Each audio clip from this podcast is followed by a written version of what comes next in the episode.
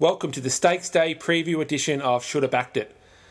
As we round the home turn from a huge week of racing at Flemington, I'm joined by Australia's number one tipster at the Herald Sun, Chris Venicio. Now, mate, you've called an emergency preview podcast, so you must be very confident heading into Stakes Day. No, hello, Phil. I'm sorry I made you drag out all your recording equipment. I wasn't, I have to admit, I wasn't listening. I think I might have tuned out when you were closing off at our last couple of podcasts and you said that we've done for the preview. So I sent you a message to say I'm ready to go for our Stakes Day preview and I've made you stop what you had to do. Well, mate, you broke my heart. I thought you were listening intently to every word I was saying, hanging off every word. But no, it's good, mate. It's a good opportunity to give our listeners your best bets for the final day of the Flemington Carnival. How are you tracking overall out of interest, Big V? No, I think I've hit a flat spot during the Flemington Carnival, and Derby Day, I won't say it was a disaster, but it wasn't, could have gone better. I went one way when I could have gone the other way, but I think it's just bad luck with a few selections that I went with. So hopefully we can do a lot better on Stakes Day and finish on a high. Yeah, I've got to say, really petered out on Oaks Day for me, but hoping to hit back strongly tomorrow for Stakes Day, which traditionally is a really good day on the card. Two big Group 1s there at Flemington. And we might start with the Group 1s, Big V, move straight into the stakes. Obviously, we've got Zaaki back after its little mishap ahead of the Cox Plate. A solid $2.40 favourite there, but who do you like? I'm going with Colette, and although Zaaki would be hard to beat, I think if Zaki's at his best, he probably just wins this race. But I think there's a few little, nagging queries about him. The Melbourne way of going. I know he's won that way overseas, but even reading James McDonald's column in the paper this morning, he did say that even when he was galloping him, he was changing stride. And then there's also the gap between runs. That's the other thing. But he could be fresh or he could be short of a run. So I'm going to go with Colette. I think she looks like a good each-way play, coming off wins at 14 and 16 after that earlier setback in her campaign. I think she's better at 2,000. I think she's had a good platform to get up to 2,000 now, and I think around that $5 mark, I think she's a safe each-way play. Yeah, it was certainly an impressive performance last start by Colette, and certainly shut up a few of those doubters around her ability to win on a good or firmer track as well. But yeah, if the heavens open up again, I think she'll be a huge chance in this race. And I think $4.80, $5, as you say, is a good price for her. But I'm sticking with Starkey, mate. I'm assuming that he's ready to go. I was keen on him in a Cox Plate, so why wouldn't I be keen on him in this field? I think $2.40 is pretty reasonable. I'm just going to have to trust that he's right and ready to go on the day. I mean, as you said, if he didn't have that mishap, mate, he'd be $1.50 in this race. Yeah, you're fair enough there. And I think with Colette, I think she can settle a bit closer from barrier 4. And also looking at Hungry Heart paying $10, $11, I think she's over the odds too because there wasn't much between her and Colette. So I think she's a big price. I think they should be shorter in the market as well. And on Mwanga, Zaki's stablemate, he ran well in a Cox Plate, but he just looks like he's promising to do a lot more, and he's just hasn't been able to just take that next step to be a real star, and maybe that might come in the McKinnon or maybe next prep. But, since his first up run, I think he's just been about thereabouts when he looks like he's on the threshold of really doing something spectacular. So I don't know maybe if we're going to see that this prep.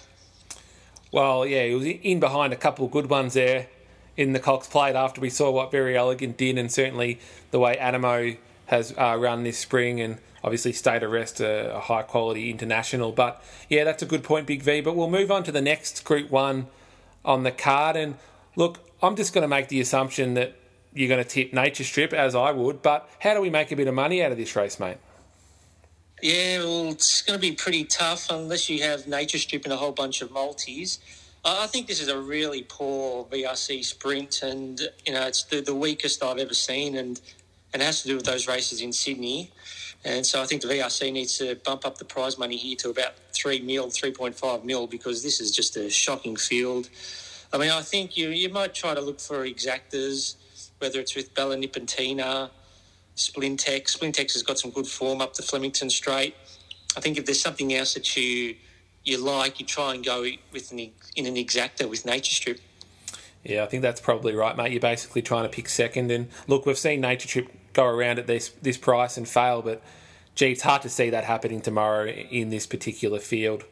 Yeah, and I'm taking on the three-year-olds as well. I know that a couple of them are backing up from the Coolmore last week, and Home Affairs did win very well, but the time was a bit soft on the clock, so I don't think what Home Affairs beat last week, you know, it was really much. And there's a few performances that were, or a few horses that didn't turn up in the Coolmore. So I'm taking on the three-year-olds in the BRC Sprint.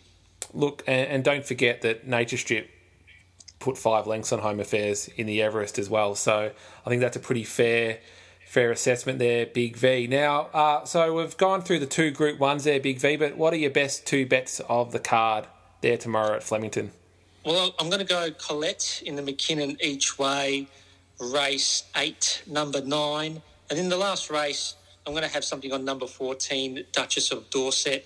It looks like I think if you take her out of the field, it's a pretty open race, and I think she's got a lot of upside. And, you know, if she can handle the straight and the step up in grade, you know, she could be a good bet at around that 310, 320 mark.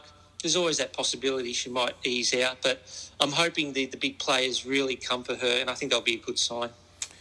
Yeah, it's a big field, that one. There's a few pundits, I suppose, potting her price, but if, as you say, you get about 320 and you're confident about the horse, why not have a crack? So we've got Colette there, race 8, number 9, and Duchess of Dorset, race 9, number 14 for your two best bets, Big V.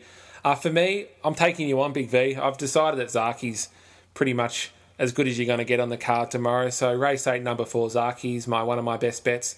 And the other one is right at the other end of the card, in race 1, number 5, Hosier. I was lucky enough to get it at $2.70 as an early price. It's been crunched into $2 now, so just a word of caution. I wouldn't be jumping into it too much shorter than that, but as long as it stays $2 or better, I think it's an okay bet heading and might kick off your day well. Yeah, Hosier should win the first race, but I don't like getting involved in the first race of a meeting because it can be a pretty long day if you don't get up. So, yeah, I'm happy to sit it out, and I'll cheer him on for you. No worries, Big V. Now, mate, have you got any a bit longer odds tomorrow, Ruffy, that we can take a look at and have a bit of a crack at perhaps each way?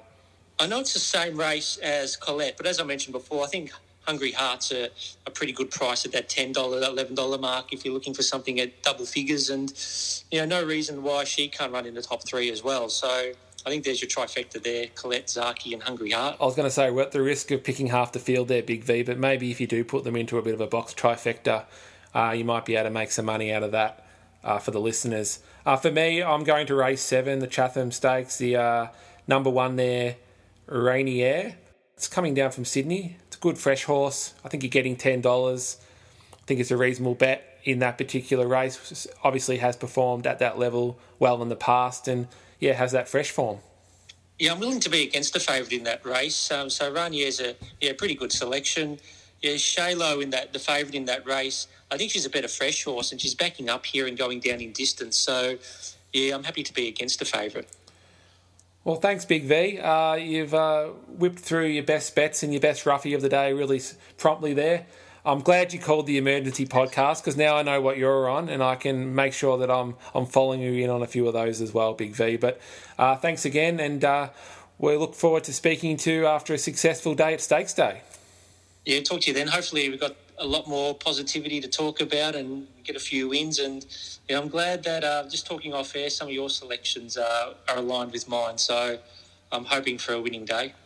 That can sometimes be a good thing and sometimes a bad thing, Big V, but hopefully we finish on top. But thank you and thanks to our listeners. And as always, good luck on the punt.